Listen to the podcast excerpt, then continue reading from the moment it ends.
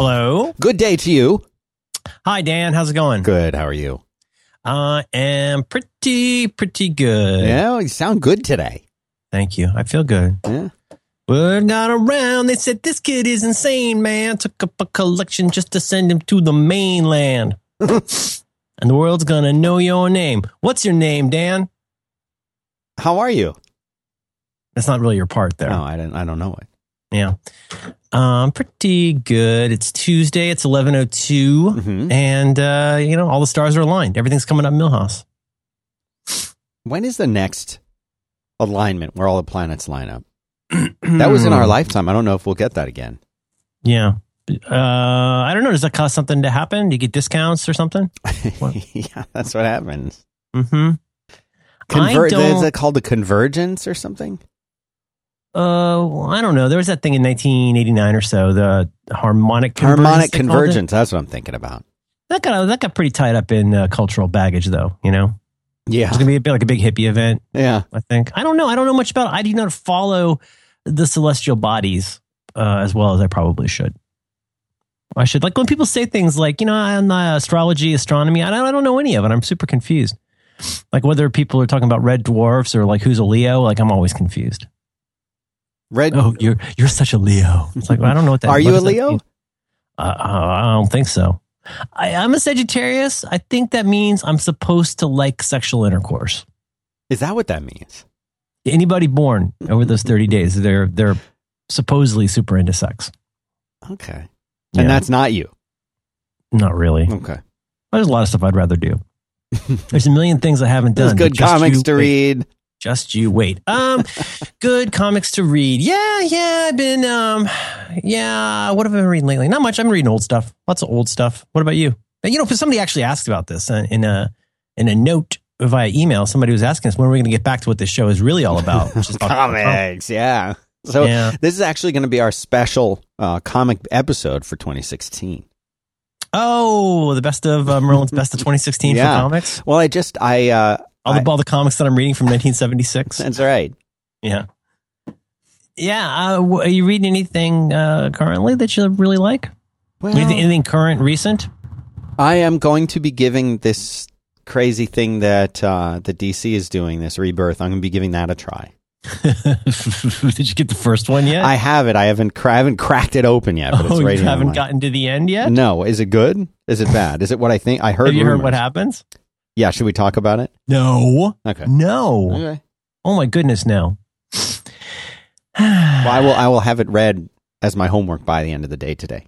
Yeah, you know, I'm I'm I'm trying not to overreact to things. You know, as part Yeah. of my growth, uh, you know, trying to become a better person. trying not to overreact to things. Yeah. Everything changes. You know, Hakuna Matata. So who knows? Who knows? It's it's it's it's an you know. Let's let's come back to it after people have had time to be disappointed by it. Well, um, right. No, I'm just kidding. It's very long. Yeah. Yeah, I bought it on the Comixology just to see. uh, Yeah, that's the best way to get things now. Yeah, um, Marvel Unlimited is still pretty great for reading lots of old Marvel stuff. But uh, yeah, I like Comixology. Are you doing their service? No, no, I know some people that have done that though. Are you trying it out? They came out Mm-hmm. with something. What's the name? Is it is it Comixology Unlimited? That the name of it? Something like that. And but it doesn't cover that much stuff that I see wanting to read. And It's not really unlimited. Well, it's not. The thing is, I don't think Marvel's in there, which is mainly stuff I would read a lot. You know, Image, uh, Images. I love Image. I love the company. I love the people, but it's some of their stuff is largely aspirational for me. There's so much good Image stuff. I'm trying to see what Comixology Unlimited. Try it free. yeah, What- it's. uh I have it in the show notes. Comixology.com slash unlimited. Apparently, it's a subscription service, six bucks a month. But like you said, there's a lot that's not there. That's a, that's a really good deal. I mean, you can go. I'm just ju- judging from what they show in the screenshot here. There's a lot of is it mm, definitely a lot of image. yeah, a lot Looks of like image. some IDG ish things. Maybe there's some brand like see Buffy, Star Trek. You got Saga, you got your Walking Dead, you got your Hellboy. hmm That's that's for. I mean, that's the cost of uh, like you know less than the cost of two floppy comics. Well, here's the thing that I've been doing recently in in this step that I've taken toward being as digital as possible when it comes to stuff like this. is Hi, I, I'm Dan Benjamin. Welcome to Becoming Digital. becoming digital. Yeah. Uh, My, my problem with digital, it's, an- it's an all or nothing proposition. well, what I've actually I've tried to do the all the actually all and nothing proposition, Mhm. which is all. Mm. I had many of these comic books that we talked about. So you'll re, you'll remember when Superior Spider-Man came around that I said I'm taking all of my Amazing Spider-Man up till now, and I'm putting them putting them into the boxes in the garage. I'm going to put them down by the curb.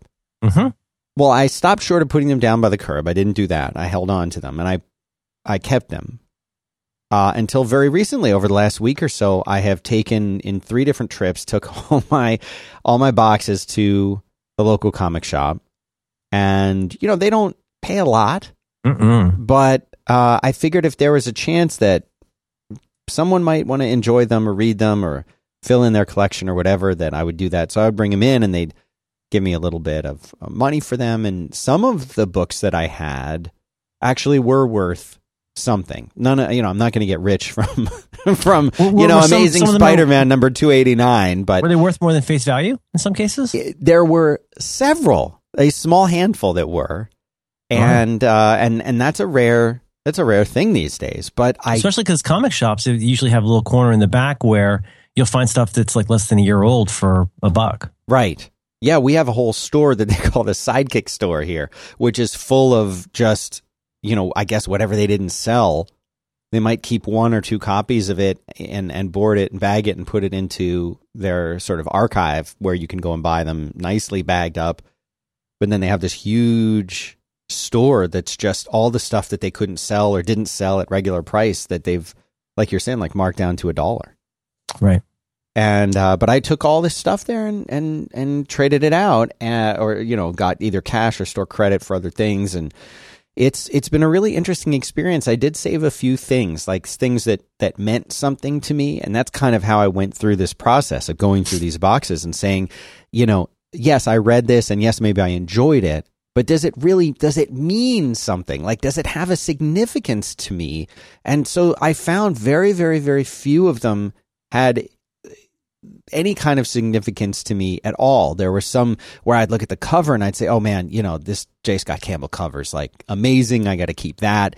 But most of it I found were the the comics that I really did sort of treasure in any way were the ones that kind of marked my entrance into comics in the first place. Like I kept all the Secret Wars, the original Secret Wars, which I have in, in fairly good condition. And uh, you mean know- like from 1984? Like you have those? Oh yeah, I got all those. Wow.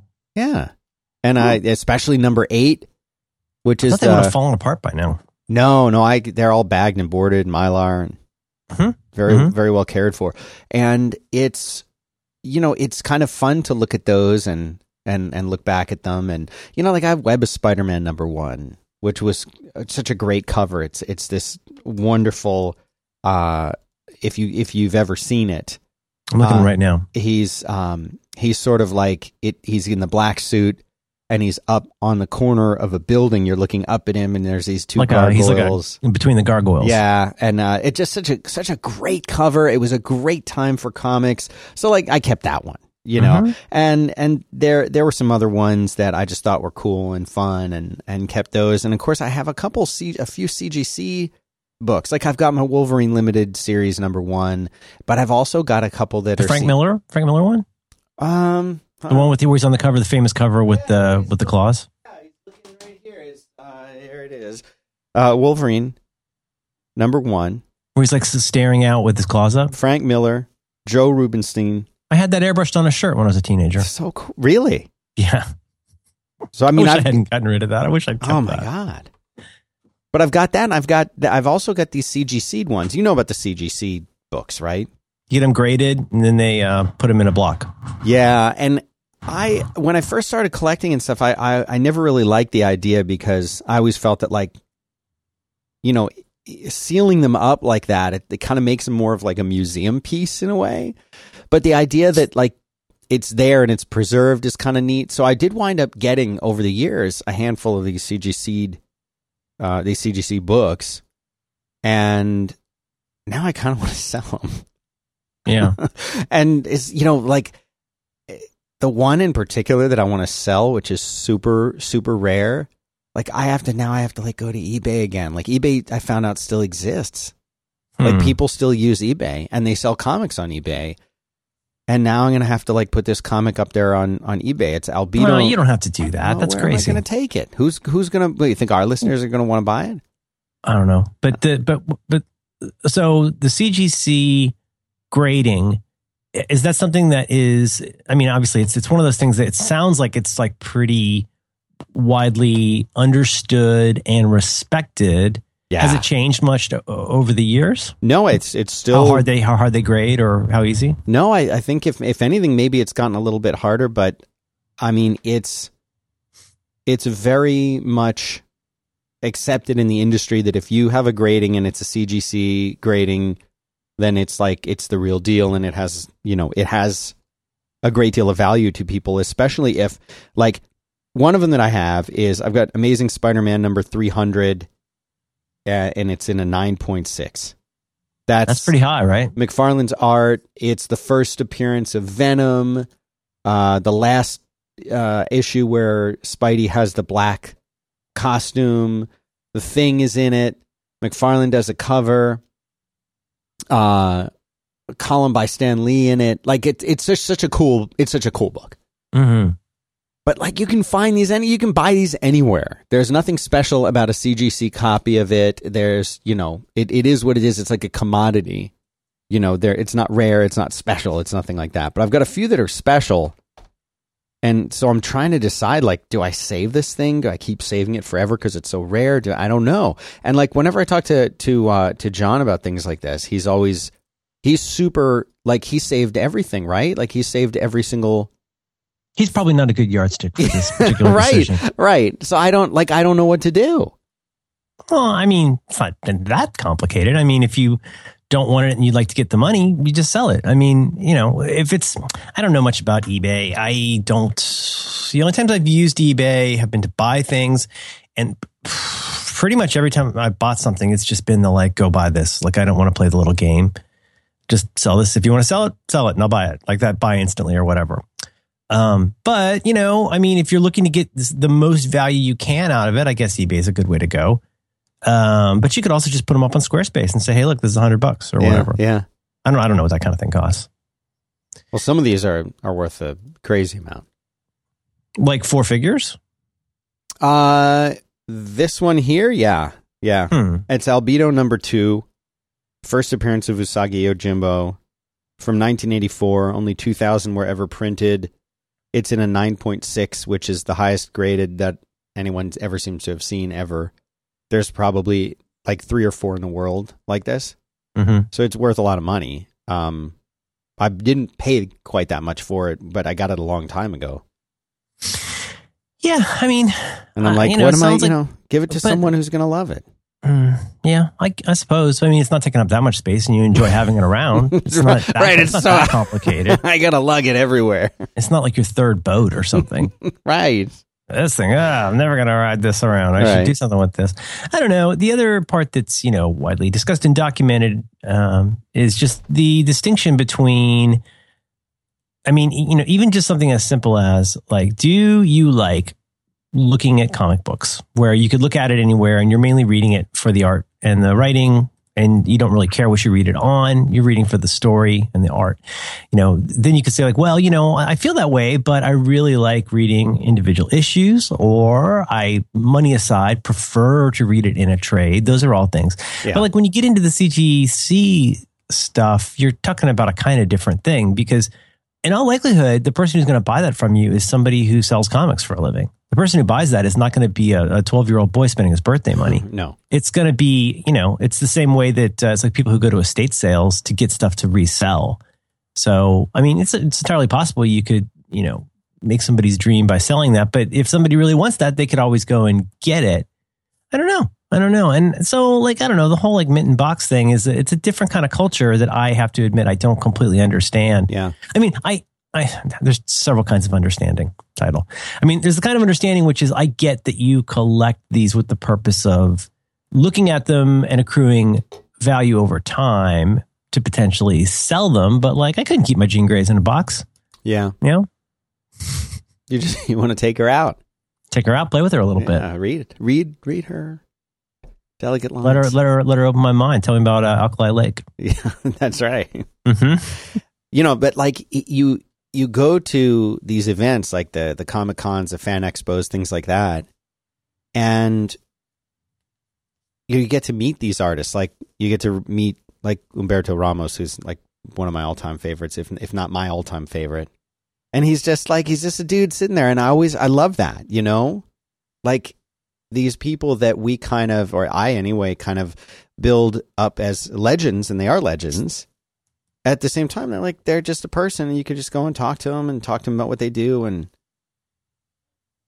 you know, they're like somebody had an idea to draw Spidey a certain way, and then it, it becomes like the definitive, like the way McFarlane drew Spidey was he was the first one that drew him doing these kinds of movements and in these Didn't he invent the swirly? He invented the swirly webs. the little swirly webs and he made it he just he he he said you know what if if spider-man's spider-man and he's like super limber and strong and can do all these different moves and stuff like why would he assume the same kind of postures and positions when he's swinging on a web than you and I might imagine we would if we were swinging on a rope like that's that's not how he would be yeah, he shouldn't. He shouldn't look like a guy on a reality TV show.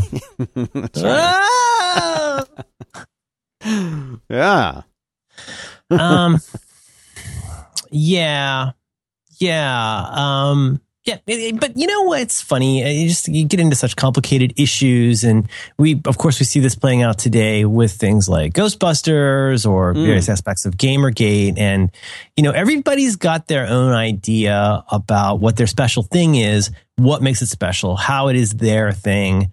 Uh, you know, there's that whole kind of the silly meme about ruining my childhood and all that stuff. I'm not sure how you retroactively ruin somebody's childhood without a priest in a time machine, but like that's what people seem to say. right I can take care of this one. um, that's not funny. cut that out. all right Uh, no, don't cut that out. okay I would never No, you gotta let it breathe. Um, decant it Mm, don't really swirl it around. hmm Yeah, I uh I don't know. I don't know. And it's um yeah, yeah, yeah. I I I uh, I, I guess I, I I'm with you with this whole like you know like for a long for me it was always like thinking about not always but in recent years I've thought about that Peter Walsh book it's all too much the current you know meme-ish thing in the last couple of years is Marie Kondo and her uh, manic tidying up book and uh, you know, I, I I get that desire, and I I often feel that desire to like reclaim this space. And with this space meaning, it can mean my closet, it could mean these shelves, but uh, without rehashing too much, I mean, I, you're also reclaiming a certain amount of your own psyche, for lack of a better word, where you know, if you, I mean, the stuff that you keep on a shelf that you just kind of don't want to deal with. In my Yeah. case, I have a shelf in my closet that's just like clothes that I that are close enough to fitting and just expensive enough that I feel bad throwing them out. Like a pair of Levi, Levi's I've worn ten times, but I don't really like. But I don't want to throw them out. That seems wasteful, you know. But then at the same time, so I mean, if you can feel that kind of conflict that causes you to have a, a pair of pants take up space on a shelf for two years without you, you know, really thinking about it. Just imagine what happens when you think about, oh my gosh, my my Arby's Cool Cat glass. I can't throw that out. That's my childhood. It's like, no, it's not your childhood. That's a piece of glass. Like, but you know, you feel this is a big point. I think Peter Walsh makes effectively in his book or his ghostwriter makes very effectively in saying that, you know, there's a difference that you're not being disloyal to who you are or who you were to get rid of this stuff. And, um, you know, at the same time, as you and I have talked about, like your, your kids aren't going to want this. no They're going to want cyber comics. Yeah, they're really not going to want this.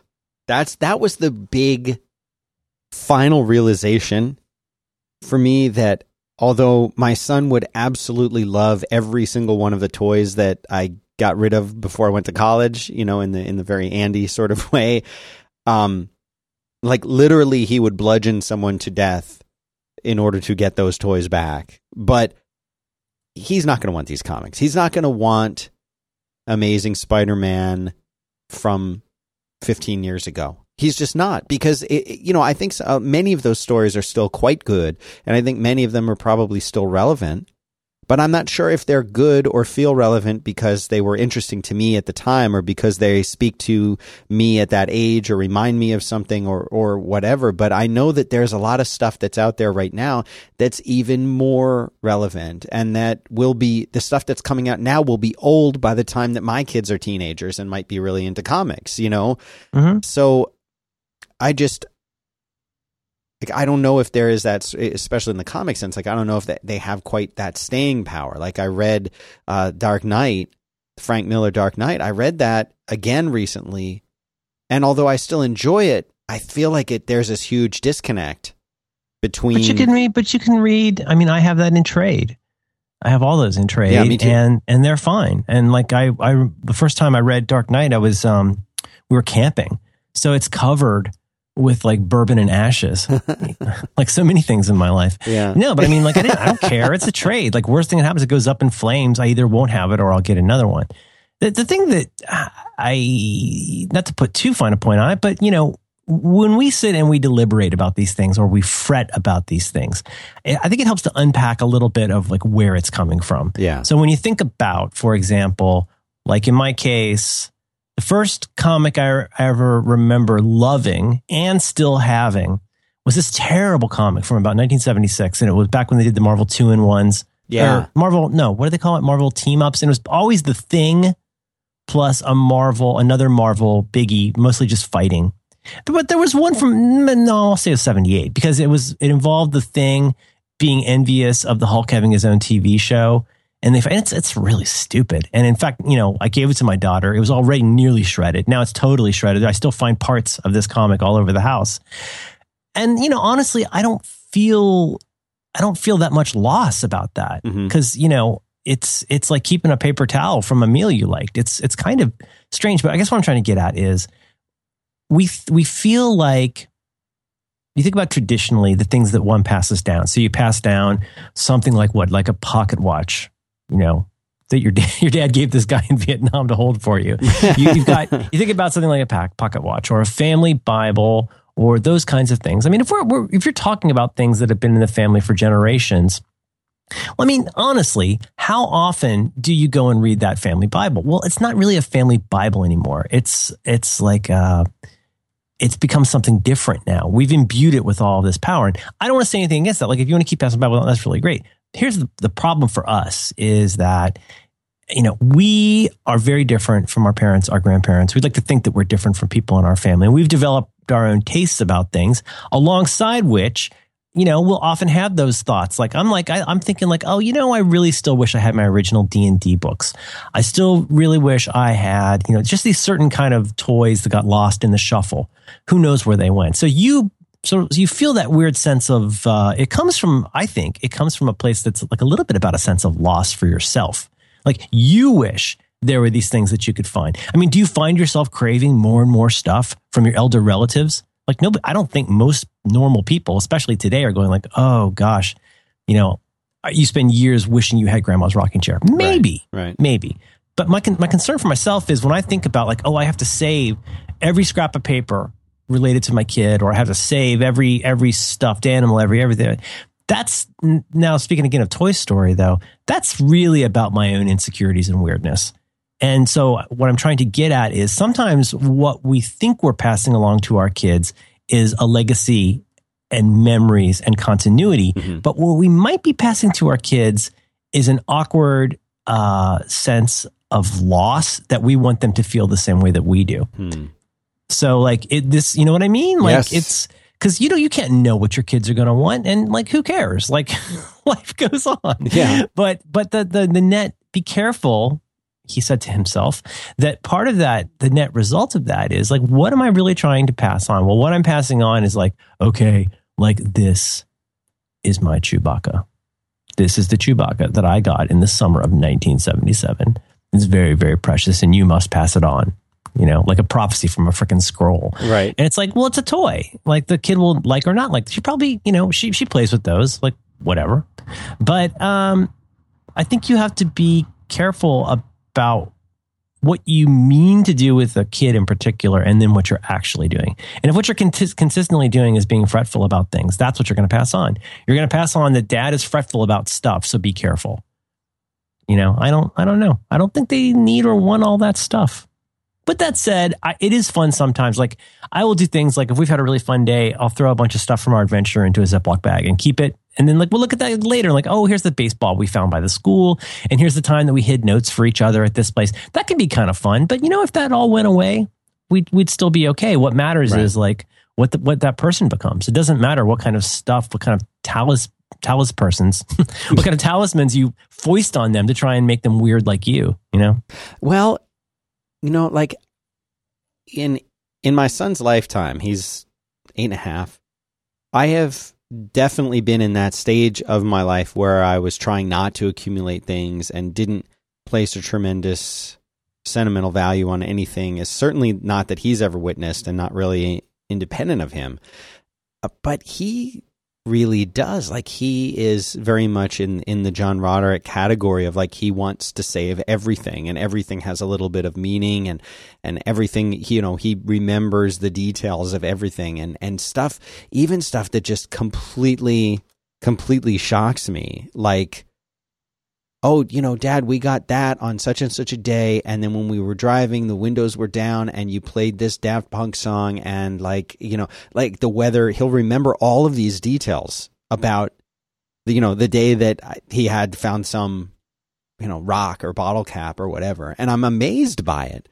And I think it's great. And like it makes him really happy to keep things and collect things. And they, you know, and they're sort of related to his memories, you know, in, in, in this very tight way that I just, at some point, I started, ma- I stopped rather, I stopped making those kinds of connections. And, uh, and, and so, and we've talked about this a bit. I really don't have like that's really a, a sentimental attachment to really any object at all and and I I feel bad like I feel like I should sometimes like if if I had something like oh right like you know that was my Well, why does that bother you? I mean, it sounds like it. it, it, it I don't know why it bothers me but it well, it, would seem it would seem strange if if you said I uh, I have this thing that empirically anybody could look at as this healthy thing, which is that I don't have an attachment to objects. You've been s- sitting on a cushion for years trying to get to that place. Now you have it, and it sounds like you feel bad that you don't feel bad about it. Yeah, no, I do because like anytime I'm not, and I'm not putting you in this category, but anytime I talk to someone about it, they they're always like they they react as if I said, you know, well, like what'd you do today? Well, I was just clubbing some baby harp seals. What were you up to? You know, mm-hmm. it seems like I'm violating some kind of generally understood, accepted, and supported principle in the Well, it's definitely it's definitely weird, but that's who you are. Like, Right. That doesn't have to be bad. Yeah, and It's okay to be weird. This is America. The the nerds have won. the nerds have won. I don't know. I don't know. And I feel almost like maybe, maybe I'm letting down or I fear that I'm somehow letting down my ancestors by not valuing, you know, that thing. Like it, I don't know. I'm, I'm not sure.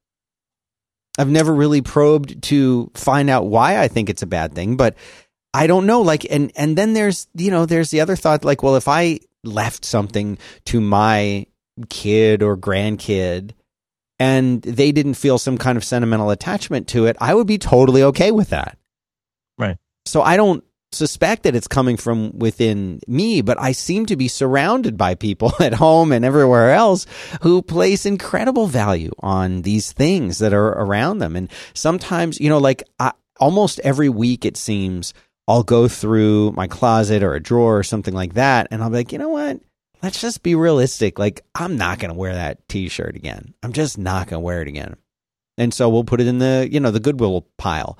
And I, I, I finally got to this point where now I, I kind of like, I can't really get rid of anything because I am really wearing it. And, and that's the first time for that. I remember my mom's closet when I was a kid growing up. It was just packed full of stuff. Now she wore it all, hmm but it was just like she had unlimited options forever as far as what she wanted to wear.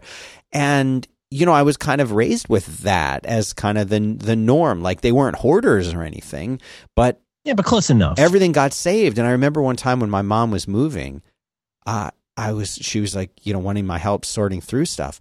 And I mean, I found stuff in her garage organized for the most part. But I mean, it was like this, this old, like one thing that, that kind of stands out was this old, uh, toolbox that my grandfather has had. Now, for the record, my grandfather was a scientist. He was a metallurgist. He was not a handyman. He was not a do it yourself or fix it type. He was very much an intellectual and uh, and very at home in a in a metallurgist's lab and and with a slide rule and you know very very much in that sense not the kind of like ah you know what let's tear out the old deck and build a new one this weekend no they lived in a condo and I remember this this toolbox there, and I looked inside of it, and all of the tools in there were in a state of, of disrepair. They wouldn't they they didn't work. They couldn't be used. Many of them had deteriorated from just being in old garages and attics, and all the moisture and humidity in Florida and everything else. It's like there was no there was no reason to keep these. Even the toolbox itself was this kind of crappy plastic thing that was broken. And I said, you know, like I'm gonna, well, you know, like I'm helping her get rid of stuff. I'm like, let's get rid of this. She's like, oh, well, you know, it was your grandfather's. Mm-hmm. Like, yeah. So I'm gonna get rid of it. And she's like, well, but like, you know, it was his. They were his tools. Yeah, uh, which which okay. So in that case, though, I mean, uh, if you feel if you feel a sense of loss mm-hmm. about a person, and you know, loss to, to, to understand the finality of loss there's the there's the kind of uh, general notion that we all think about from day to day. Oh, you know, if I lost this, I'd be sad. But there's something when you really lose a person, when the person dies, the thing that doesn't really settle upon you until it's really happened mm-hmm. is that I've lost. They are gone. Yeah, but they are gone forever. Right. I will never get another minute with this person. Right. And when that feeling settles over you, and it, it can take a while, when it does, it is, it almost feels like it's rewiring your brain. Like the world, as I have always, especially with someone who's always been in your life, in the case of a, of a parent, mm-hmm. like when that happens, like you're like, how do you, how do you deal with that? So yeah. I don't think it's at all unusual or weird to want to cling to every scrap that you've got. I mean, God forbid, imagine if something happened to your kids. You'd be like, you know, you hear this all the time. People like leave a kid's room intact. Yeah. And, yeah. you know, who could, who could really, you know, what are you going to have an intervention with that person? I mean that, no. but especially you know, for the first while. I mean that's that's they're processing something, and to have all of that just suddenly go away because somebody said, "Oh, that's a plastic toolbox." Well, right. well yeah, but I, will never have that person around again. True, and I mean there were we were going through and found so much stuff from them. So many things. There were pictures, there were notes, there were notebooks, there was a desk, there were chairs, there were so many things that uh, that that were also there you know and and what it did for me in the in the time was i realized you know that for her this was this was like making that physical connection to them that that this was something he had had and had used. And now like even though she might not be able to you know hold his hand anymore she could hold this thing that he held for example. You know what i mean? So like there was that bridging of that gap. And that was that was really interesting to me. And i had definitely been raised with with almost the almost the imbuing of these physical things with like a life of their own. Like even if it was something that you know maybe just i got you know that that somehow throwing it away that the thing itself almost would feel bad. There is that mm-hmm. IKEA commercial that show it's got this sort of sad music and it shows someone like and they have this little lamp. Tell me if you remember this one. And he has this little lamp. oh yeah, like yeah, that's a good commercial. It's like a Super Bowl commercial. That yeah, and it's like playing sad music. He takes it out, he puts it down on the curb, and it's like there's rain hitting it. And then he, I, I forget the line, but it's the exact way he delivers it is perfect. And he's like, "Why are you sad? It's just a lamp." And he goes to IKEA and buys a new one. And you know, it's it, that makes a few different statements, but it's interesting just thinking about that, like that we place many people, and and I certainly grew up believing it. That like you might even feel bad to be like, oh well, you know what, this paper cup that I had on my desk for a couple days, it's you know throwing a poor little cup, you know, have to throw it away. Oh, I've thought that. I've absolutely thought that. That I I don't like. I don't like that kind of thinking in myself. Hmm. Um. Well, just to pivot a little bit, um, when when I'm thinking about what kinds of things to keep, I, one one thing where I can tell I'm not doing a good job is is, there's a and again, I, I put that book in notes. It's all too much by Peter Walsh. Um, you know, if if you've got like every drawing your kid has ever done, and it's Yeah. all over the house, it's in different places, it's in piles. When you start finding you're putting stuff into cardboard boxes, like when you're like basically treating your arms like some kind of like Bob the Builder machine to like just fork up giant amounts of stuff and put it in a box, not a good sign. Uh, you're deferring something at that point. Right. So if you are so if you're finding like to me this is um, these are some markers if you've got a ton of stuff and you can't even tell what school year it's from like your your kid doesn't know what it is if you've got stuff like that and you just don't know what it is i'm not saying throw it away but i am saying mm, there's better ways to treat that so that's a pattern to watch for is i just keep stuff because i'm terrified to think about the passage of time is maybe a thought you should have uh, if, if you are going to save stuff I, I have my own tips for things that have made things uh, you know, bittersweet and valuable to me. So I, I'm not as good about this as I used to be, but uh, think about all the photos that you've had from the past. And the photo was taken for the purpose of fun, uh, for recording like a like a, an important moment in time, somebody's graduation. But something we all know when we look at a photo that's over five years old, it's all the the other stuff in the photo that you end up loving. Like, you know, this photo of my mom and dad, a beautiful photo of my mom and dad that I love, a candid shot of them hugging each other, my dad smoking a butt. He's got a can of old Coke. But when they Oh, had like yeah. steel cans, you could see like a particular kind of Mr. Coffee in the background. Like you mentioned that there's a picture you have of like, was it, uh, Oh, where I'm, dre- I'm dressed up in my uh, in my uh, quote unquote R2D2 kind. Yeah, yeah, but you end up loving the stuff in the background. Oh yeah. So, you know, and I, but I, mean, I was telling Roderick not long ago, like I, I, I'm doing more printing of photos at home than I used to. oh cool. Uh, well, I mean, just because sometimes then I'll put For those your up at the crazy wall. My crazy wall, or like when I travel, I try to have like some photos with me. I put up in the room.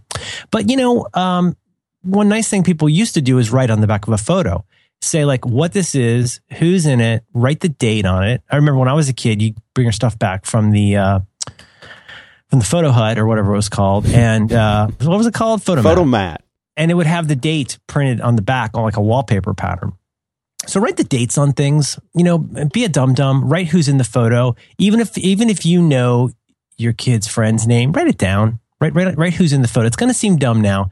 Right where it was, right what was happening. And then when you look at that photo, you'll notice stuff like what you'll love about that is, oh my God, this is when your kid was so weird looking before their, their baby teeth came out. They're so funny looking. Right. You'll appreciate that. But the, the same goes for junk you keep. Like, you know, there are times when we've like gone to the beach on vacation and we collected a bunch of shells or stones. Dumb as that is, I could throw that away and it'd be fine. But you know what I end up liking is like what I wrote on the bag or what I, sometimes I'll have the presence of mind to write on an index card what we were doing and what we were playing. She won't remember this. I will. Toss that into the bag. Keep that around. You know, if, if it's just a bunch of shells, like you could throw that out someday, but you know, you'll enjoy remembering what that is. There's something kind of weird about just keeping bags of rocks in your house. There's Right. something about that that feels a little bit pathological. But you know, add some add something personable to it. Like what I'm saying is if having this stuff means a lot to you, treat it like it means a lot to you. At the time of capture, use some care. Get all Siracusa, go in there, do the metadata, pick out your favorites and photos and stuff like that. Even if it's electronic, especially if it's electronic photos. Comb through if it means a lot to you or you think it means a lot to you, spend some time on it. Make it something useful, make it a calendar, print it out, put it on your desk. But add some personality to it, put your own mark on it. But don't just keep stuff around because you don't want to deal with it to the extent possible. Because over time, that has the same cumulative effect as any other kind of procrastination, which means it's probably masking something deeper than the stuff. The, the stuff is what you notice, but the, it's the reason you're not getting rid of the stuff that's really indicative. So, you know, you can, you know, add some meaning to your life by doing that. Or again, like Peter Walsh says, maybe instead of keeping everything your kid has ever drawn, do what we've done. Pick some favorites, frame them, and then put them up. And then switch them out over time.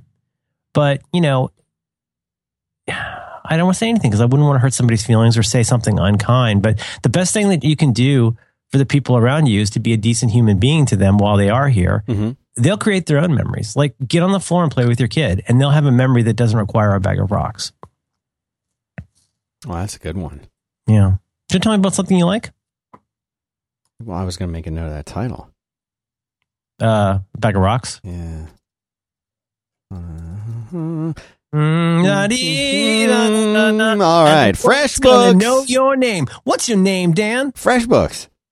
Hmm. That's what you His call name me. is FreshBooks Hander Hamilton. Uh, FreshBooks, small business owners. It's time to be honest about how you feel when you're dealing with your day to day admin work. It sucks. That's it. We don't like doing it, do we? We don't like invoicing. We don't like tracking stuff. It's not interesting. It's not fun. It's a grind.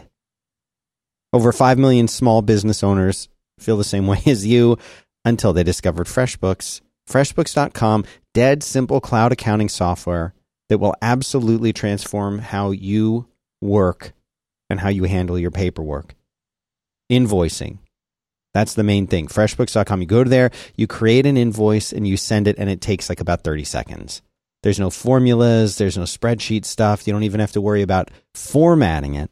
You just create a perfectly crafted invoice every time. It'll have your logo on it. You put your logo there. It has it. You can pick different formats.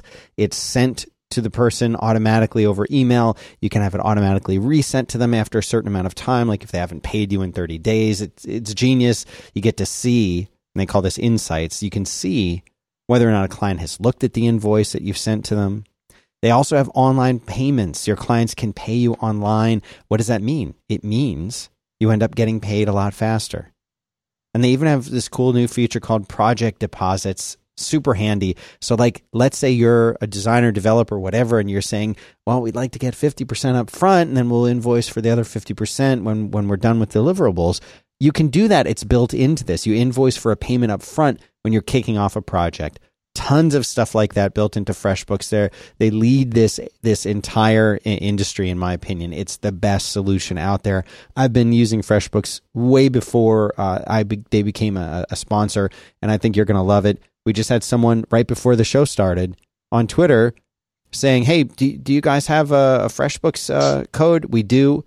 It is uh, back to work. So when you're signing up, you go to freshbooks.com slash back to work.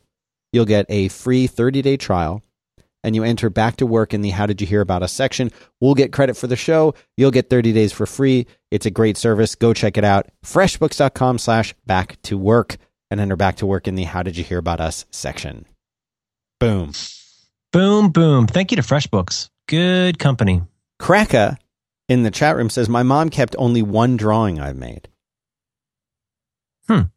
And uh, he, uh, he or she, don't know, says I just keep one drawer full of memorabilia, and when I add something, I remove something else. One in, one out.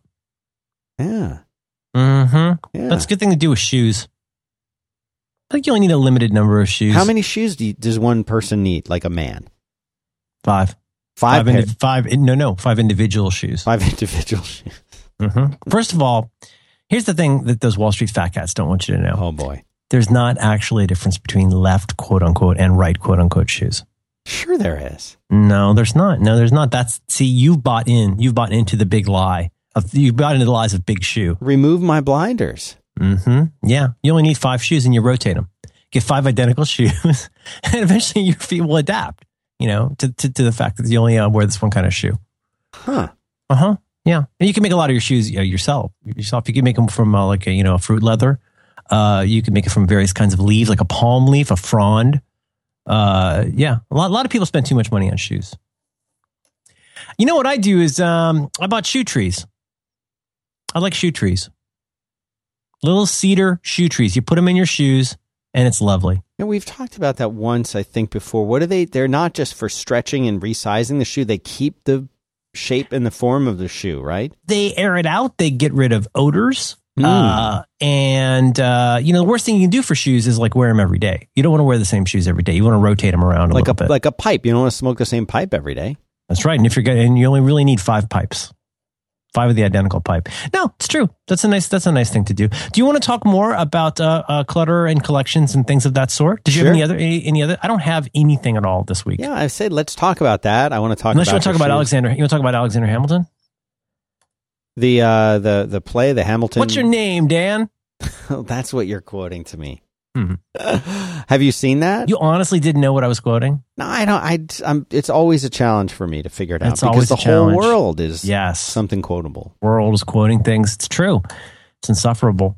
Um, I would talk about that stuff. We haven't talked about it in a while. I don't Mhm. feel like I'm doing that great with it right now. I had a flood in my office a few weeks ago. Oh no, what happened? There was a flood. And Well, so, um, like what? How? How? Why? Give me details. I mean, by you, you're like my you're like my son. Like, what did you do at school? Uh, reading. I'm like, really? What did you do in science? He actually said to me, looked at me, and said, "Science." yeah. I'm like, oh, You you're doing science? He's like, yeah, we're doing. think sci- like we do. They don't think like we do Science. science things. Yeah, yeah. Um, and so we had to tear up the rug, get new rug in, do lots of stuff, uh, and I had to kind of change around the office. And I was uh, thinking, oh, this is going to be a great opportunity to kind of reboot. And I was like, uh, and then I got kind of a little bit busy, not super busy, but I didn't really get a chance to do it from the ground up. So I feel like I, I missed that opportunity a little bit. But, you know, at the very least, there is still something very satisfying about filling a contractor bag. I know it's not good for the planet and whatnot, but like that's one of the greatest little changes you can do. We've been slowly getting better about this stuff at home. So like we um just as an example, we I, I took out all the drawers where I store my clothes and I went through and ruthlessly figured out everything to throw away and donate. You know, unless somebody really asks for it, guys, don't donate socks. Nobody wants your socks. Like if it's stuff that's, that people can actually use, that's good. But like, don't use Goodwill or whomever as a garbage bin. That's really gross. Well, how how do you know that they don't want socks? I'm pretty sure. Well, you could give them some socks and see if they get excited about it. When's the last time you went out and bought socks at a Goodwill? Well, isn't there an aspect of some of these places, and I don't think Goodwill's the one They do the reselling. where they not the reselling, but where it's truly like a donation, like you give it there and they take it to a shelter for people who who need something. I mean, If it means a lot to you for people to have socks, buy packages of socks and donate those. okay, anyway, all I was saying was, um, so I, I did that. I went through and I took out everything that I haven't worn in a certain. My my wife is very methodical about it. She's like, if I haven't worn this in six months, it's gone. And if you can pull that off, uh, I think that's that's good. But for me, it was just more like, you know, is there anything here? I mean, like I'm 49. Are there that many shirts? There are some shirts I wish I still had. I still wish I had the silkworm T-shirt that I was wearing when my daughter was born. But you know, I, it's okay. I got the kid. I, it's okay that I don't have the shirt that was a great shirt, and I don't think I sell it anymore. Uh, but by and large, it was just all stuff like you know pit stained shirts and old socks and underwear that I just keep out of obligation. And like, there's just something really satisfying about filling a contractor bag with that and just knowing it's gone and having um, air in there, having room. Like, not, you know, you, you don't, if you've got stuff in a place and it's a mix of stuff you're pretty sure you don't need or want, combined with stuff you're positive you don't need or want, you know, everything in that drawer, I think, uh, unless you consider this your system, which some people do, then you kind of go dead to it. You go dark to it. You know what I mean? You don't even want to open it. It's like knowing that there's rotten vegetables in the crisper. You know, it's so I think I think that uh, so well, where am I going with this? Is that even if your ambitions are fairly modest, here, here's like a very modest ambition. You probably somewhere in your house right now have grocery bags, like those brown grocery bags you get at Mhm. the store Mhm. because you're a monster who wants to destroy uh, the environment and you don't bring your hemp bags. If you've got a brown paper bag, do this. Do a little dash. And this is uh, this is an old trick. I think this is a FlyLady trick. But basically, uh, grab a a garb a, uh, a you know just a grocery bag. Walk around your house and keep going and fill that. Keep going and throwing things into that bag until you've filled that grocery bag. The the the, the weirdest part of that whole thing I just said is it'll probably take you about two or three minutes. If you get so what you're saying is you're doing a couple things. You're setting aside time to do this. You're no longer walking around and going huh that's probably a thing i should do. To like i don't have a specific plan for what i'm going to throw out but i do know i want less stuff that's not essential in my life and it's sort of like a procrastination dash you say uh, however many minutes it takes i'm going to fill up this bag am i am i changing my entire life i am not Am I going to do like a whole like scorched earth Marie Kondo reboot like a weirdo? No, I'm not. I'm going to have one bag less of stuff I don't need in my life. It's not going to fill up the garbage can. I don't have to call anybody, but just try that. And, and you might be kind of amazed um, how easy it is to fill up that bag and really weirdly how much better you feel for something so trivial. Think about newspapers, think about magazines. Yes, recycle, save the world, but whatever. Get stuff from inside of where you are, whether that's office or home, to outside, get it somewhere else. and you will you may find it weirdly freeing. It's a really nice feeling. You get to just kind of go, ah, like I didn't need those things. Packaging for for dinguses and computer devices. Uh, you know, packages from uh, DVDs and Blu-rays that you lost years ago. Like, what, what are you what are you saving them for? You think Elijah's going to show up and sit in your box? Like, what are you, what are you doing with that? Like, get rid of that. Um, you know, like it, it really even you know you books are hard because people have such ridiculous attachment to books. It's like they're on, you know, oh, that's my special thing. Well, you know, if you haven't looked at any of those books in a long time, maybe some of those books should go somewhere else. I don't know. That's all I'm saying. Just tossing it out. That's one nice way to address the big problem is to say, this is not about a life change. This is about one grocery bag. Fill that up and you might feel a lot better. I like that. And it doesn't have to be heirlooms. It doesn't have to be uh, Pop Pop's toolbox. It could just be a bunch of junk that's sitting around that you don't need anymore. I could do it. I could do it with wrappers from Z bars in our house. I could fill a whole bag. Straws from juice and milk boxes. It's a lot of stuff. We create a lot of stuff. Yeah, we do. We do. And like the problem is our stuff brings stuff is, is the other thing. So like we, we buy a lot of stuff from Amazon. Um, and even if it's stuff we absolutely need, it still feels really weird to get a giant box. And inside the giant box, there's either a bunch of paper and or a bunch of those poppy little plastic things. And inside of that is another box with an electronic item in it. In it. Once you take out the little pearl out of that oyster, you've got your little electronic device. Now you've got like how many cubic inches of square uh, nonsense in your house that you've got to like get get rid of. It's a terrible feeling. See, I had the office that I used to have. I had a whole bunch of stuff in storage there, and when we switched offices to a like a smaller one, I don't really have very much storage, so I had to consolidate everything and kind of go through stuff. And it's hard when you look at stuff and you're like, well, you know, I might I might use that again, or I I could see where I would need that again. It's not that old. It's not ten years old. It's a year old. I might still need it. So I what I try and do is I'll sort through it all and all. I've I think we've talked about this once. I don't want to repeat myself too much. But I have the I learned this back when in my second job out of school. I had inherited I was a system administrator, network administrator uh, guy working at uh, like a I guess about a 50 person office. Maybe it was a little smaller than that. This is when you're working for the Sarlacc? The Sarlacc and I uh, I would my you know my job was to basically make sure that their machines were up and running and that the file oh, okay. server That's, was sorry different. I was thinking of the phone company. This is oh before that. This is before that, and mm. and so you know making sure everything was backed up, make sure that CC Mail and Lotus Notes were databases were not corrupting and that kind of stuff. And so when I started, when I took over the job from the guy who was there previously, he was sort of like a hoarder and a pack rat and like every single square inch of every shelf and surface everywhere had some kind of piece of equipment on it. But I had inherited this job and and this infrastructure and like I didn't know what was what, you know, like was this sort of bare hard drive sitting on a shelf important or could I get rid of it? What was on it? Was it classified data or was it a bad hard drive from, you know, from someone's laptop from 2 years before? Who who knew? And right. it was impossible. Like I didn't have the time to go through every single thing, but that I mean that's just one example. There were everything from cables and modems and core. I mean, the, do you remember back in the days of AppleTalk networks where you would use RJ11 as the network cable so you could play your uh, Bungie games? And it, you know, like there was tons and tons of this. Well, we didn't need that's, that. That's phone, phone cable, right? Yeah.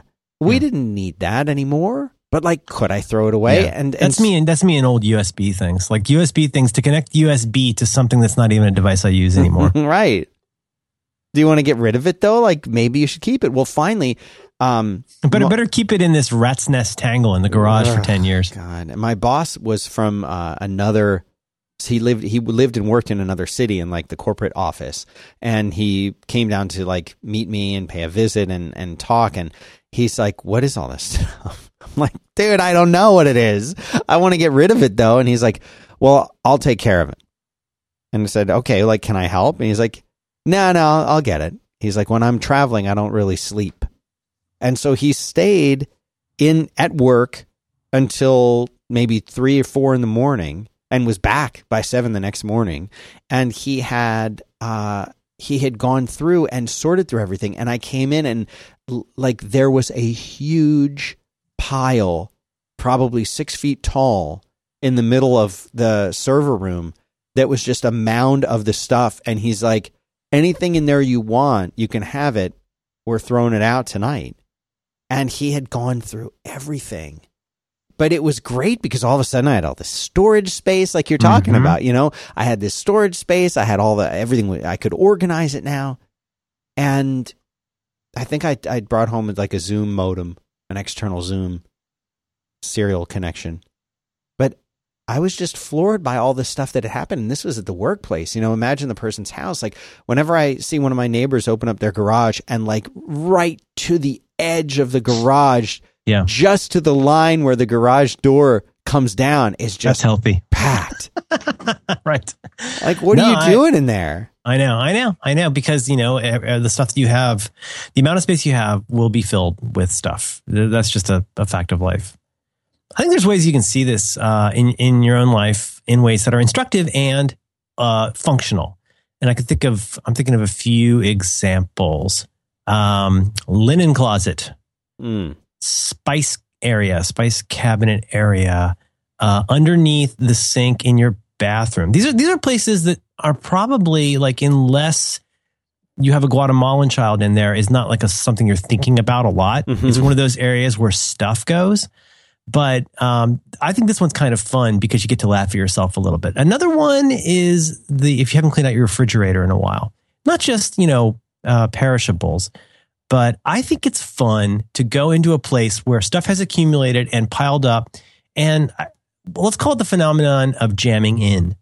If there's anywhere where things could be knocked down because they're so jammed in with each other, and I'm thinking, you know, these are the kinds of areas. You are you with me? You know, Yeah. maybe medicine medicine cabinet, but I think the the linen closet is an interesting one because you know if you had a little bit of time to kill, and I know you probably don't because everybody's super busy, but like take all of the stuff out of your linen closet and then put it in an area where you can look at it, and it is so hilarious and so informative.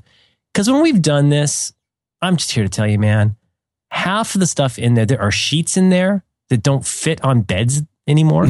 like these are for beds we used to have. Right. We there are queen size fitted sheets in there. Luckily, we've got three of them, so that'll be handy. Uh, nobody in our house has a queen size bed. Uh, there are there's the towel you never want to use. You ever run, across things like a shirt you don't like, a pair of socks you don't like? Like, why would you have a towel that you're not into? Get rid of it. Get new ones. Like in my case with socks, man, I'll just go out and buy me a, a big eight pack of gold toe socks because like that's you know what, live a little bit. But also the other funny thing about like, you know, I'm trying to think of ours. I'm visualizing it now. Got a bunch of towels, a bunch of sheets. Then there is this hellhole on the tall top shelf that is the most ungodly mix of some kind of first aid things, some kinds of treatments, poultices, unguents, hot water bottle, uh, hair dryer in unknown state. Like those hair dryers, man, they just take over all. As soon as you put a hair dryer anywhere, that place is gone. Like forget about it. so what's funny is you take all that stuff out, cough syrup, right? All that stuff. It's so funny. First of all, just look at all that stuff that you have not even touched in years. Well, I might need that someday. Well, do you need four thermometers? Mm-hmm. Like, really? Okay, well, that's good. We'll make some room for those special thermometers. But start with the, you know, one that I think is very funny is make yourself pick up everything that has an expiration date on it and look at the expiration date. And you'll laugh and laugh and laugh. We- because it's got all you're saying it's Oh, all years and years old. So expired. So expired. I did this recently because our, our cabinet where we keep like day to day drug stuff, you know, Tylenol, ibuprofen, herbs, stuff like that. was getting way too crowded. And there was stuff even in the I can see it from the front area that was from 2014. God knows what's way in the back. Dan, I have herbs and various kinds of like natural remedy things. I don't even know what they're for anymore.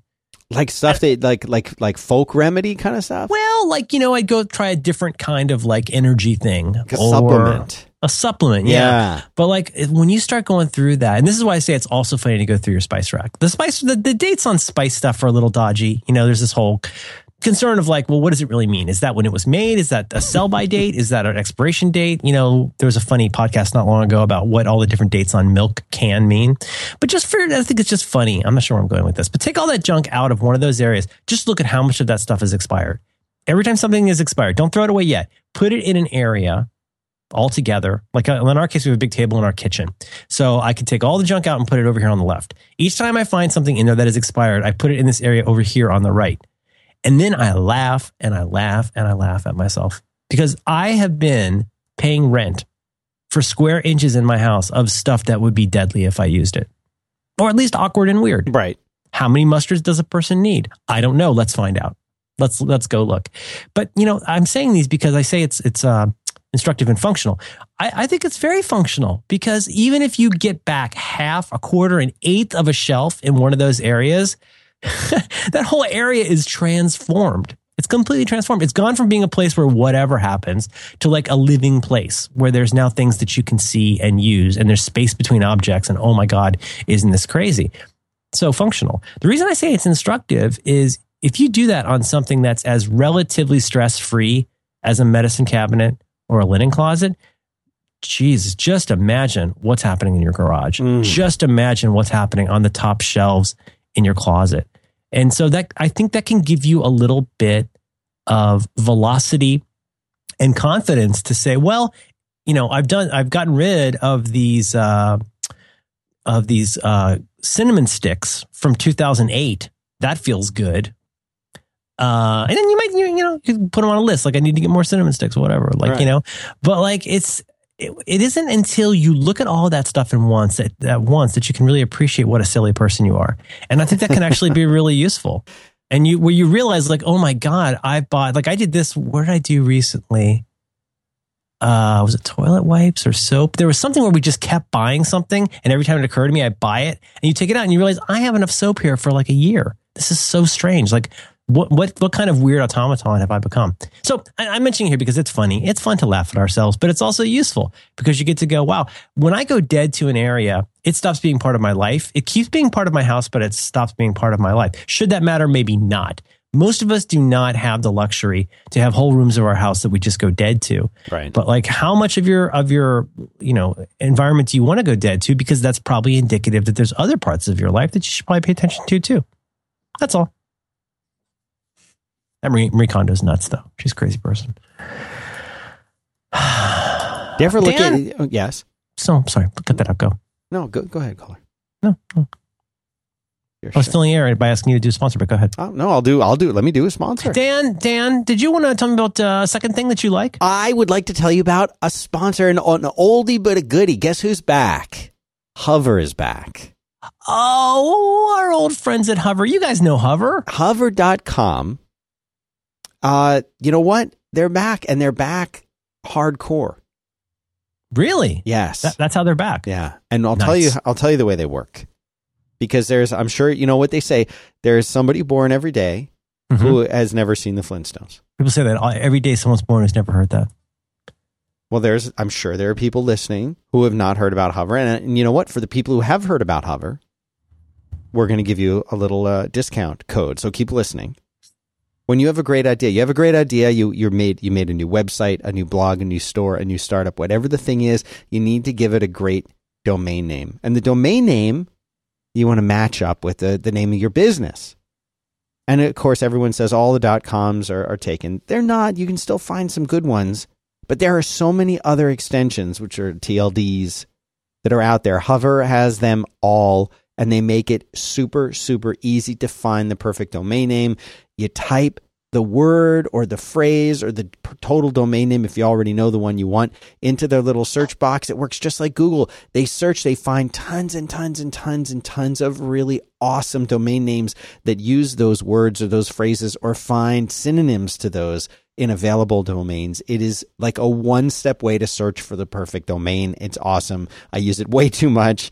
And they have something really cool at Hover. They don't upsell you on anything and they give you free Whois privacy. So when you register a domain, the the information that you enter into it, the info that you put into it, if somebody runs a Whois on that domain name that you registered, your information will show up. Well, a lot of us like we just have one phone number that we want to use and we don't want the whole world to have access to it or to our email address or whatever. Well, there's this thing called Whois Privacy. Hover includes that for free so that when somebody does a Whois on your domain name or looks up who owns it, it doesn't reveal your private information. It's like gateway information. So they can still contact you. Maybe they want to buy the domain. Maybe they want to do business with you. Who knows? But it's all shielded and protected so they can still reach out and get in touch, but it doesn't reveal your private information. It's awesome. This is built in. This is free. And like I said, there's no upsells or anything like that. Like you don't have to go through page after page, like opt out of this service, opt out of that add on, stuff that you don't want or need. It's all built in. Hover only offers domains and email. That's all they even offer. So you're not confused by all these, oh, you need an SSL certificate. You need this, you need that. No, it's that it. Do you, do you want Whois privacy? Yep. Do you want email? Yeah. That's it. And you're in and you're out. And, uh, and it's a great service. So go find a domain name for your idea at hover.com. Promo code. This is very important. You must use this back to work, all one word. Use that at checkout and you'll save 10% off your first purchase. You'll be supporting the show in the process. We all win at hover.com. Boom. Welcome back. Bok, bok. Thanks, Welcome Hover. back. We love you. I was on Hover just the day before last. What were you getting? I had to change. I had to update some A name settings Oh, uh, yeah. for a service, and it them for was your DNS. Why not? Mhm. It's very easy to do. Very easy to do. I Couldn't be love. Hover. I'm a Hover lover. nice. I'm just got to run with that. I'm just an idea guy. I know it. I've heard that. Mhm. I have heard that. Wider than a mile. And so, what's your name, man? I have you seen that, or are you just quoting it? What? The Hamilton. Oh, uh, The let's say I've just let's say I've just heard it, but just hearing it's enough. It's an You know? American musical. Mm-hmm. Just don't, don't read the poster to me, Dan. You're reading, you're reading me the poster, aren't you? Well, I'm looking. You can you can get in. You can see this, but where is it showing? He's he's not throwing away his shot. All right. Levels and levels. Mm-hmm. Mm-hmm. Tony's Tony Awards this weekend. It's gonna be super exciting. Sick. You're Well, not- it's you're got not- you're not- 16. it's going to put, walk away with some of something. You don't strike me as a musical uh, theater kind of guy. oh, Is that right? Did I get that right? yeah. I don't Yeah, like. don't- I don't like musicals. I like. I've seen some opera. I, I was on an opera jag for a while, Hmm. and that We was got, a, that we was got a cream for that now for Opera Jag. but they I got in I got really into that so I saw all the big ones. And uh I enjoyed that, but no, I don't I I saw uh Phantom of the Opera. But I don't really get I don't really like musicals. It's not that I Mm. dislike them, but I don't Mhm. I don't get I into understand. It's not for everybody. Um, what was I going to say? them. Are you into that? what? Musicals. I'm into musicals the same way that I'm into uh, poetry, which is uh, there's some some poems and poets and things genres even that I like a lot, a lot, a lot. But I wouldn't say I'm a massive fan of everything in the genre inclusive. Yeah. Um, yeah, I um, I I mean, there's some musicals I really like a lot, and uh, yeah, I would definitely say Hamilton's up there. So you saw it. You can't see it. How in New you York. see you didn't go to New York to see it? You're adorable. What is it like Uh, a cam like a camcorder Of what? of the of the show? No, no, it's at the Richard Rodgers uh, Theater. Oh. Yeah, it's in New York. It's on Broadway. Doom, doom, doom, doom, doom, doom. Do you like uh, all that jazz? Did I was like that? wondering if you were going to bring that up. I saw the movie Showtime, all, all that jazz when I was a kid. That's a it- hell of a movie. it traumatized me. it's a messed up. I did Movie. not understand it. It Yeah. left there. I still have vivid memories of him on the and the cot in the hot hospital thing, mm. and and and just Jessica Lange as like an angel, and ah, oh, I just still don't understand it. I don't understand it, and I'm terrified to watch it again because I think it'll just bring back all those terrible dreams that I used to have. you're smart. You're smart not it. to. There's a lot of jump scares. I, you know, I would, I would just avoid it if I were you. No, you're fine. You're fine. You know, some musicals are better than others, but it's, but it's just something that not everybody's into because it's weird. People don't just normally start singing, but it's also it can be very joyful, very joyful. Uh, what else do we have We could talk more about clutter. We could talk about comics. Is there anything from our listeners that we? Uh, I feel like there's there's some things in um, some emails that we're way behind on. We never mm-hmm. heard. We never mm-hmm. got the magical third email from uh, from Peck. Monica. Monica never got. She never circled back for a third email. No.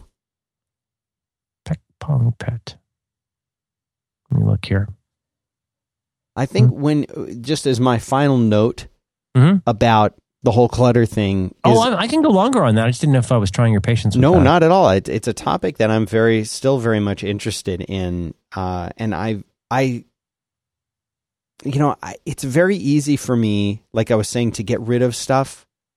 And I'll tell you one thing. The one thing I would like to impart to our listeners it seems to a lot of people if if you don't have some kind of sentimentality, some kind of attachment to something, you might say to yourself, "Well, you know what? I might I might need that. I don't want to get rid of it because I might need it."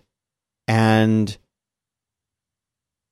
that is something that uh, one of the things that I learned, especially in the computer equipment kind of stage, is that it, and I saw someone tweet about this not long ago. They're saying, "Oh, I'm so glad I saved this, you know, USB to such and such adapter, or I'm so glad I saved this external, you know, SCSI drive chassis because I wound up finally needing it to pull data off an eight year old hard drive." you know, like the chances that you're going to do that, and the chances that you'll really need that eight, 10 year old drive are pretty low. I'm not saying don't save it well, and the fact that you were able to use it one time can have an exaggerated effect on your ability to think that way in the future. So because you can, it becomes a kind of a heuristic where you're able to say like, a ha ha, see, see, I told you it was good that I saved, you know, this, this entire life crushing amount of stuff because I needed it this one time. Yeah, I, I becomes might, like an availability. Heuristic. I might need that, and then there's the other thing of like doubles where oh you know I've got two of those. No, just keep one if you really really really think you're going to need Depends it. Depends on what it is.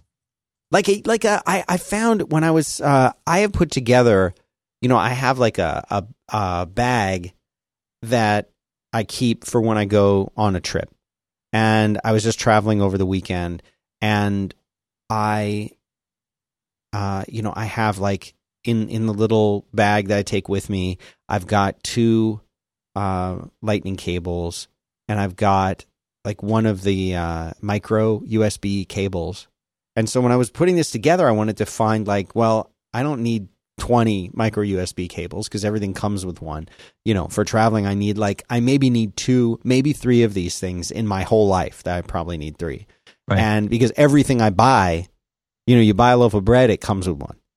And so I was just kind of comparing them, saying which one looks like it's going to be the best, looks which one looks the you know the least crimped, and the, the one's going to coil the, the nicest. I had a, like twenty three of them, and I'm like, why oh, do I have yeah, 23 yeah. of these things? Like, where did they come from? So I narrowed it down to like the two or three best ones. And like, that's a whole box that's now free. And that's you right, could, right, you can right. throw them away. You can donate them. People always seem to want them. But, you know, so like when I even, even for the sake of like having something to travel. So, but I'm, I'm a big fan of like not running out of things. I don't like to run out of stuff. Yeah, that, that's yeah, okay. There, I that's I think that's an, an important distinction to make. Well, Tom, what do you think about that? Well, I'm thinking of something that CGP Grey has said on uh, Cortex, and he's not the originator of this, but it, it's one of those ideas that once you hear it, you can't unhear it. And I think it's an idea from people who do supply in the military or anybody who's in a situation where there's little fault tolerance. And that's the saying that three is two, two is one, and one is none, which means that that if you're, it's, you know, the way programmers start by counting at zero, because yeah. that's the first addressable, addressable, you know, piece. Yeah. Yep. Uh, well, think about it this way. If you have one roll of toilet paper and it's the one that's hanging by the toilet, you kind of have zero toilet paper. Right. You don't really, that, that is, that's the zeroth to, uh, roll of toilet paper. When that one's gone, you're done. So the idea, if you have three, you really have two because you have to assume that one's going to break or, or go away. Three is two, two is one, and one is none, which I, I find to be an incredibly catchy idea. So I do think about that. And this makes me a weirdo. Like it means that I order or buy milk before my daughter's, you know, out of milk. right? Or, you know, I get toilet paper before we're out of toilet paper because I, that's the kind of thing that, you know, adults do. You know, I think CGP Grey was talking in particular about things like, uh, where was he talking about this? I guess in an environment where you have to have backup generators, you know, for servers and stuff like Yeah, that. yeah. Yeah. That you want to have like the number that you need plus at least one. And I think that's an interesting idea for a certain constellation of things. That's like fuses. Like you don't, the thing is three is two, two is one, and one is none. If you have, uh, you know, a house with fuses and the last fuse that you have is in use, you're out of fuses. Right. And now I'm about to show you how that does not apply to everything, in my opinion. But I think that's a very so. So maybe step one there is like figure out like what are the kinds of things where you don't like to run out, don't want to run out. How do you address that? But to your to your point, you know, um, I hear you about like, oh my gosh, there was what do you call it? Mini USB? Is that the one you're talking about? Micro, micro. I don't have anything that uses mini anymore. Which one's mini? Mini is Oh, mini's the like crazy tiny one, right? No, micro is the crazy tiny one. Mini is the one just slightly bigger than that. And you can get a cable at Walgreens for six dollars that has a micro on one end and a mini on the other end. So it doubles as both. I get it. Um, this is a very uh, just a general thought on that, but I, I, um, I think that there's a kind of sensible precaution, which is to say, I've thought about the kinds of things that's important in my life. It's the kinds of things where in my life it's I don't want to run out of this, or I can't be, I can't not have this. I want to keep my earthquake or tornado kit up to date, make sure that the you know the water hasn't expired and Right. stuff like that. There's that kind of stuff.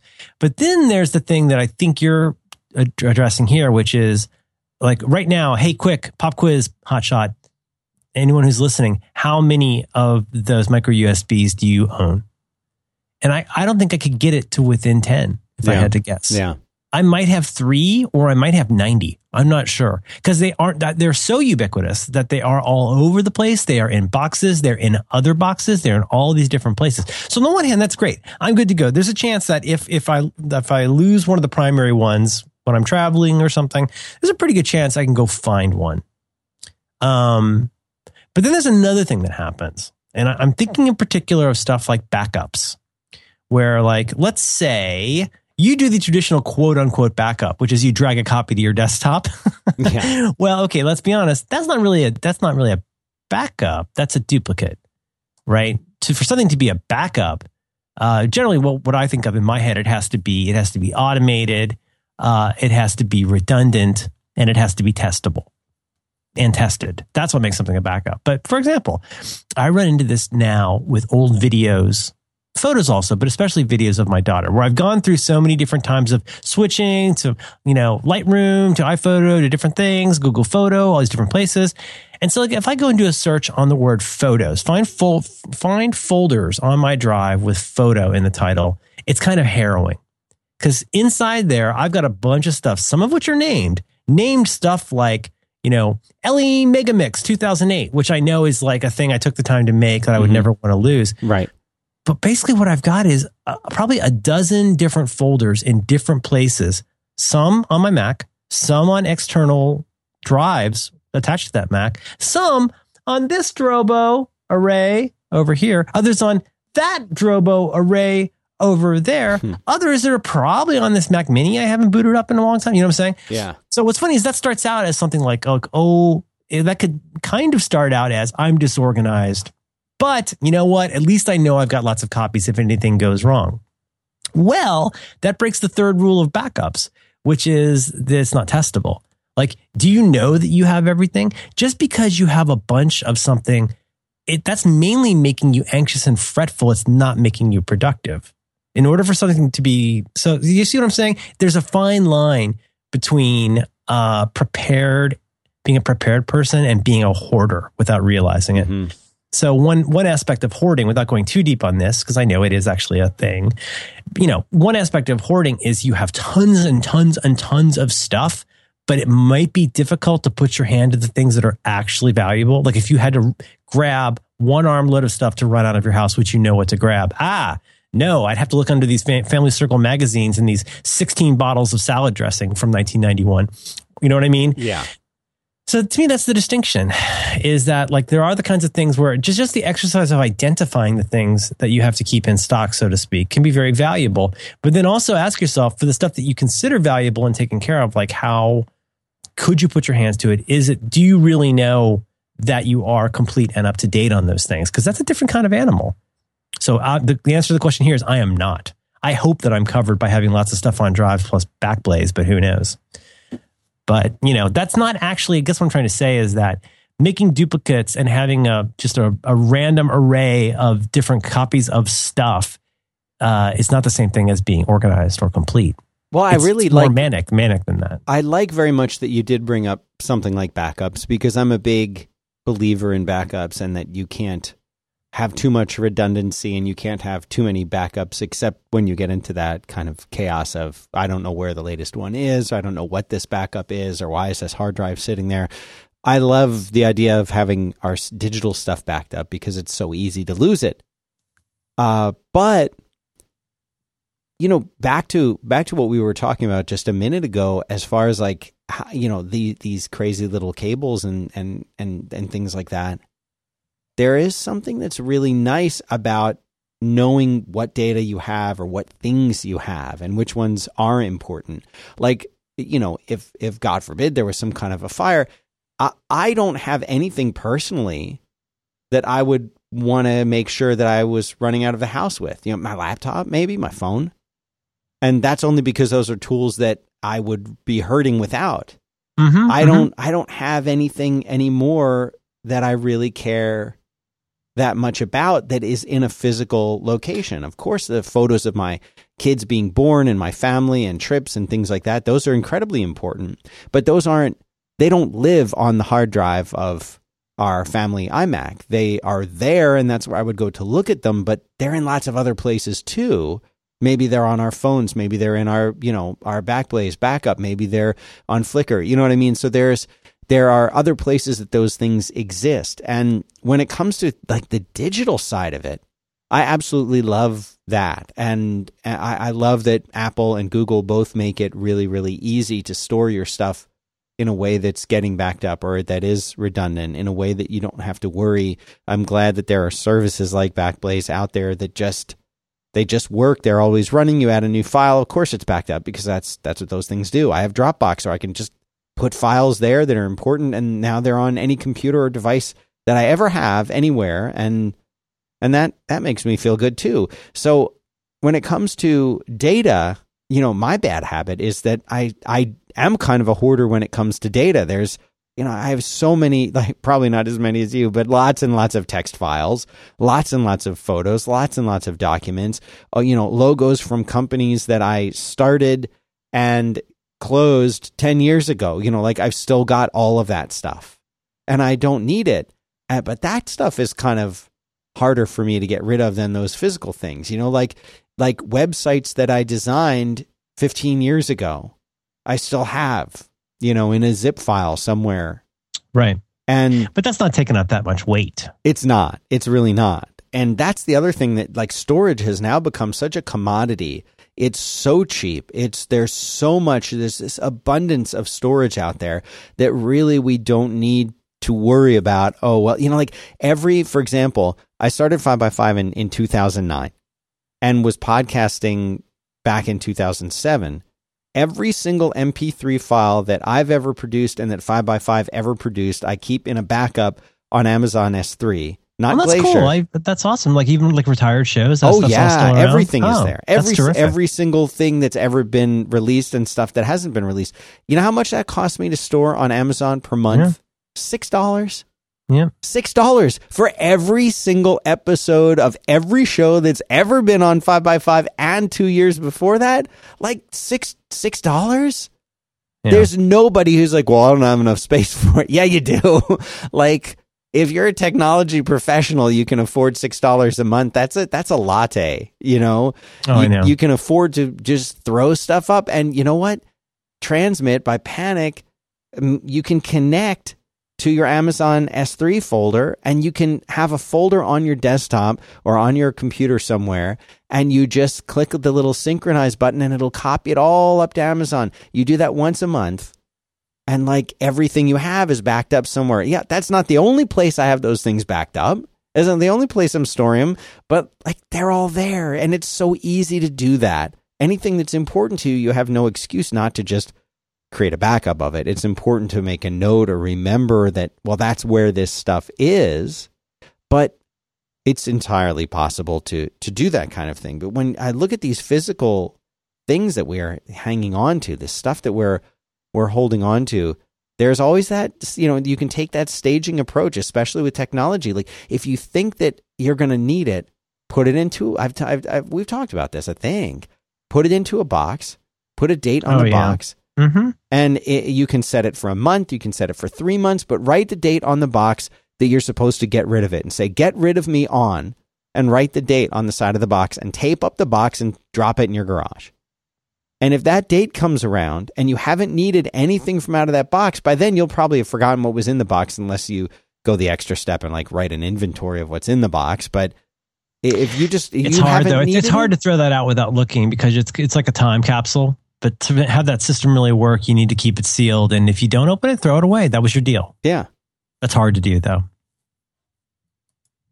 I don't know. Yeah. It, it is because you start second guessing. Well, what if there was something in there? But wait, I haven't needed it in six months. Well, you've you've created an unintentional time capsule at that point. Yeah. It's always fun to look at those things. Have you ever done a real time capsule? Not by, not on purpose. Have you done an accidental time capsule? Oh, sure. Um, my life was full of accidental time. like capsules. what? Tell me about one of them. Oh, just something I forget about and leave in a certain state, or like I have to clean the office for some reason. I throw a bunch of stuff in a box, and then I just find this whole like month of my life in situ. nothing I've needed, nothing I've touched. It's all in there. The exact pen or pencil or notebook that I was using at the time, and it's like, ooh, who put that in here? Creepy. It's a strange feeling. I, I have always wished that I had had the foresight to make like a time capsule for myself as a as a kid because I would love not to have that stuff so much as to see what I was thinking or how I was feeling you know at that time that kind of the concept of like writing a, a letter to your future self or leaving something for your future self that kind of represents what you're thinking what you're going through Mm-hmm. and I, I wish I had done that. Yeah, and to see like what you thought was important at the time. Yeah, Yeah. that would be awesome. Just to, because it's changed so much for me, you know, not just having kids and and and everything else that you do when you hit your 30s or your 40s, but yeah, wouldn't it be fun to sort of see where your mind was when you were 5, when you were 10? Yeah, it would be, but you know, it's I don't know. It seems like there's this sort of like there are journal types of people and there are not journal types of people. I, I think it's more interesting to see what I've written to other people than what I've written to myself. You know, like uh, when I was doing more traveling when my daughter was uh, quite quite young. Um, this is really weird, but I started always leaving a note for her when I would leave. Um, and so I would, in some kind of different funny, I would tell her a story, put it on a note, and I would, I would leave it behind. And, you know, I wouldn't, the deal with my wife was like, you're going to find a note somewhere around here and like read it, you know, after I'm gone.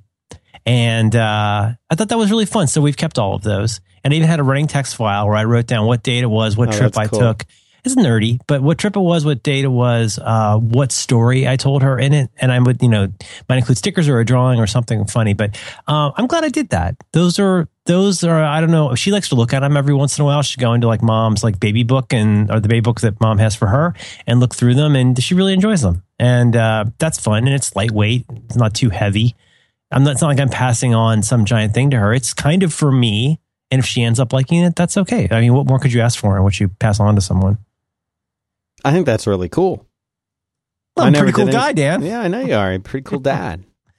Could you tell me about uh, one more thing you like? I'll tell you about Squarespace. Squarespace.com. They make websites for you so that you don't have to. The sites they make look professionally designed regardless of what skill level you may possess. And this is the thing, even if you have a lot of skill, even if you are a web designer or a JavaScript developer or whatever you happen to do, don't let that put you off from Squarespace. I think it's a wonderful tool for people who are experienced. You know, we always talk about, oh, you don't need to be a designer to use this. You don't need to be a, a, a web developer to use this. But what if you are? It's still an amazing way to make websites because chances are the thing that you're wanting to go and build that site for is to promote your your business. If you're a software developer, if you're a geek, if you're somebody who wants to uh, go out there into the world and do some work, like guess what? You need a site that looks really really good. So whether you have a lot of talent or a lot of skill or a lot of experience or whether you have absolutely none, you're going to find that Squarespace will be very approachable you can get really technical with it. You can be a developer where you actually then get access to all the behind the scenes stuff so that if you don't want to use their templates the way they are, or if you want to get in there and really code them or break them apart and build your own stuff, you can do that. Like the floodgates can be opened for you. The kimono can be lifted and you can get in there and do whatever it is that you really want to do. But again, if like that's not your thing, you just want to go and pick one of their awesome templates and make like a single landing page or make a blog or make a, a, a, gallery for your photos, whatever the thing is that you want to do, you can get in there and build a site. And it takes really about five minutes from the point of I'm at squarespace.com to the point of here's my website. It can go as quickly as you want it to go. And yeah, you can sweat the details and you can totally customize it. And uh, so look at, look at Merlin M Com and compare that to baconmethod.com. Both Squarespace sites look completely different. Go to uh, what's the one that, that John has, his uh, Squarespace site? Oh, is the it might be his campaign site, but look at a site like um, is it called You Must Remember You Must Remember This? Oh yeah. So it's a podcast I like a lot. And uh, it's you must remember this podcast.com. We can put it in notes. But like I, I'm pretty sure that is a uh, a Squarespace site. I'm gonna feel bad if it's not. I'm gonna look. Um, I'm gonna look. Yeah, I believe it is. Site. So yeah, cool. And you know that looks nothing like the other sites that we she's mentioned. A, but she's a she's a podcaster. She and her team are probably not like big design people. Who knows? I maybe she is, but I mean, like you know, you hand it over to somebody else. Like you said, I mean, if you if you aren't a web person, it's a no brainer. If you want to help out somebody who's not a web person, there's nobody that this can't be for. Uh, even if it's not your primary business website, there's a need for this out there somewhere. Like you've got to look at this. You must remember this. look at Elizabeth Taylor. Yeah. My goodness. She's easy on the eyes. Squarespace.com slash back to work is where you go to support this show. And when you decide to sign up, use the offer code It's Your Show, all one word, It's Your Show, and you'll get 10% off your first purchase. And remember, that first purchase could be your first purchase, it could be your client's first purchase. It could be your friends. So just keep that code handy. Share it with your friends. Squarespace.com slash back to work. Offer code It's Your Show for 10% off your first purchase. Thanks very much to Squarespace for supporting Back to Work with Merlin Mann. Squarespace. They're so good to us. Yes. Pretty people over there. Mm. Hey, did you see a little, little Ryan left? Little Ryan left. I know. So they're so little, and he, he's leaving the nest. I, I wrote him. He wrote a nice note, and I wrote him a nice note, and I said, "Thank you, not just for what you've done for us, but what you have done for podcasting as a thing." Little Ryan, I think, had a big impact. In he like really did making a podcast a thing that big companies would do regularly. I think he was the he and them and Mailchimp. I think were like the canonical early sponsors of of this program in particular. And I just want to say to little Ryan, uh, wherever you are out there, buddy, be careful. Don't skin a knee. And thank you for everything you've done for us. yeah, that's that's my sentiments exactly.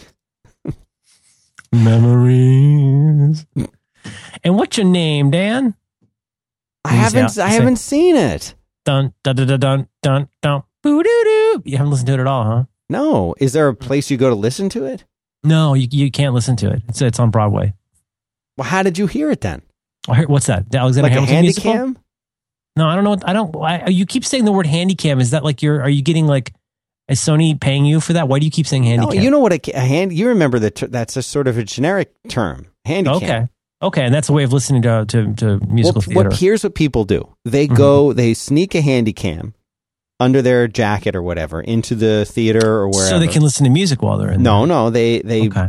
they film Oh, the I thing see. that's going on, and if they're in China and they have a very steady hand, yeah, then they then release that onto the torrents or whatever. I see. And I I don't know how you watch. I don't know if that would like make that the primary way because they they do have it on Apple Music, but Oh, really? You, you- you could do that. Yeah, It's in iTunes. yeah, um, yeah. The Are you about- listening to it or watching it? Yeah, yeah. Apple Music has all kinds of music. That's why they call it Apple Music. Hamilton. Yeah. No, I don't think. You know what? Actually, I just assume you didn't I don't think you've earned it. I don't. I don't like your attitude about this. It's uh, one of the great musicals. I It's very searched catchy. for Hamilton, and it's a showing results for Hamilton, The Godfather Part. Three, Yeah, that's the one. That's the one.